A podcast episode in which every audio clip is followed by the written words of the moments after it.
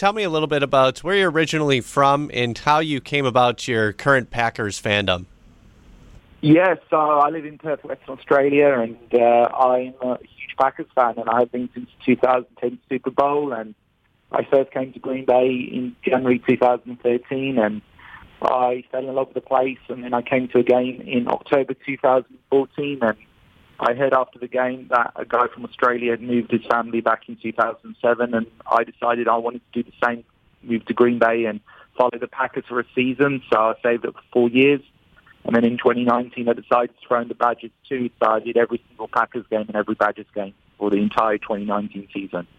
What was that journey like? Was it pretty much everything you imagined, getting a chance to do that?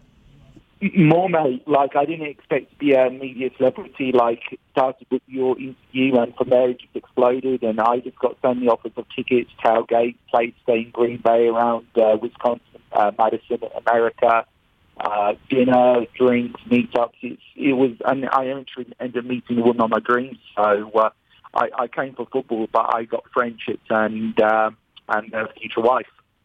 In terms of the timing of it all, probably couldn't have planned it any better given the way that this year is planned out or played out. How bad is the itch to get back into the stands with most fans in many cities being kept away?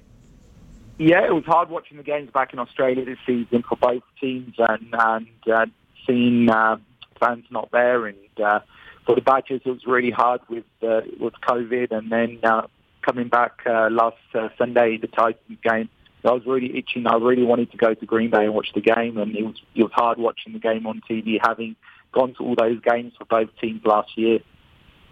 Your journey, uh, obviously, not just great for getting the chance to watch games. You mentioned some of the friendships and some of the per- personal relationships that you were able to build, and including some some big news on the horizon.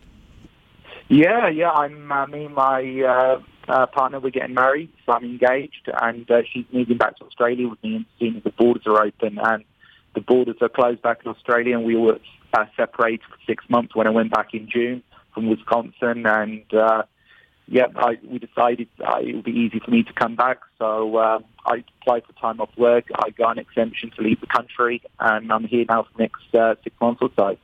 So you'll be able to watch the the Packers embark on their playoff journey here in Wisconsin. Uh, how different is it compared to where it typically is in Australia? Yeah, just like the, t- the timing, so that I'm able to watch all the games, whether it's lunchtime kickoff and uh, the night games are in the evenings, rather than watching in the morning whilst at work. So uh, plus I'm watching it with my partner, with, uh, with mates, and uh, just being in Wisconsin, everyone wearing the colours. So uh, it's uh, really exciting. We're playing really well, and I'm hoping we can uh, go all the way this year. Do you have any uh, pre-game rituals or in-game rituals that you have to do? Same jersey, anything along those lines? Yeah, I wear my cheese head. I uh, wore the cheese head from uh, flying from Australia to uh, uh, back to Wisconsin, and uh, I got lots of stares and lots of questions, especially when I was in the Middle East changing planes. And I wear my number 12 uh, Aaron Rodgers jer- jersey and uh, have a couple of drinks and some uh, some uh, typical Wisconsin food like brats and some cheese. So yeah. And and I guess uh, looking ahead, any any plans to continue to return? Obviously, once fans are going to be allowed back inside the stadium, hoping to get back to, to games when, when they're allowed to do so again. Yeah, definitely, mate. Like every spring holidays, which is uh, spring break, end of September, early October. Uh, I've been coming to Wisconsin the last several years, seeing a game, and uh, I've got really close connections now to Wisconsin, even closer than before with all the friends and my partner. And so uh, Wisconsin's become really a second home to me, and it's uh, really uh, it was a really great time living here last year, especially with what's happened this year. And I'm really grateful to people in Wisconsin that really took me in and treated me like their own family. Outstanding. Jaz, anything else that you'd like to add that we might have uh, skipped over?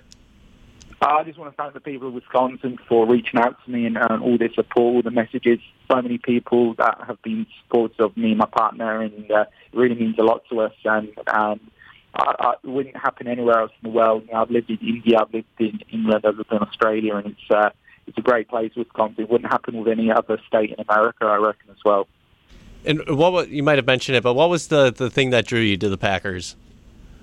The fact that the the fans own the team, the 30-year waiting list, uh, iconic stadium and history and Vince Lombardi and so many Hall of Famers in the NFL Hall of Fame and uh, just the friendliness of the people and how open they are and and, they, and all the friendships I was making going to the games and yeah, just really fell in love with the place and then coming and living my uh, dream of uh, watching all the games, able to go to all the games and uh, logistically like pulling off a you know a crazy schedule where I went to college on Saturday and NFL on Sunday and crazy road trips and plane journeys and organising tickets. It was uh, yeah an amazing experience.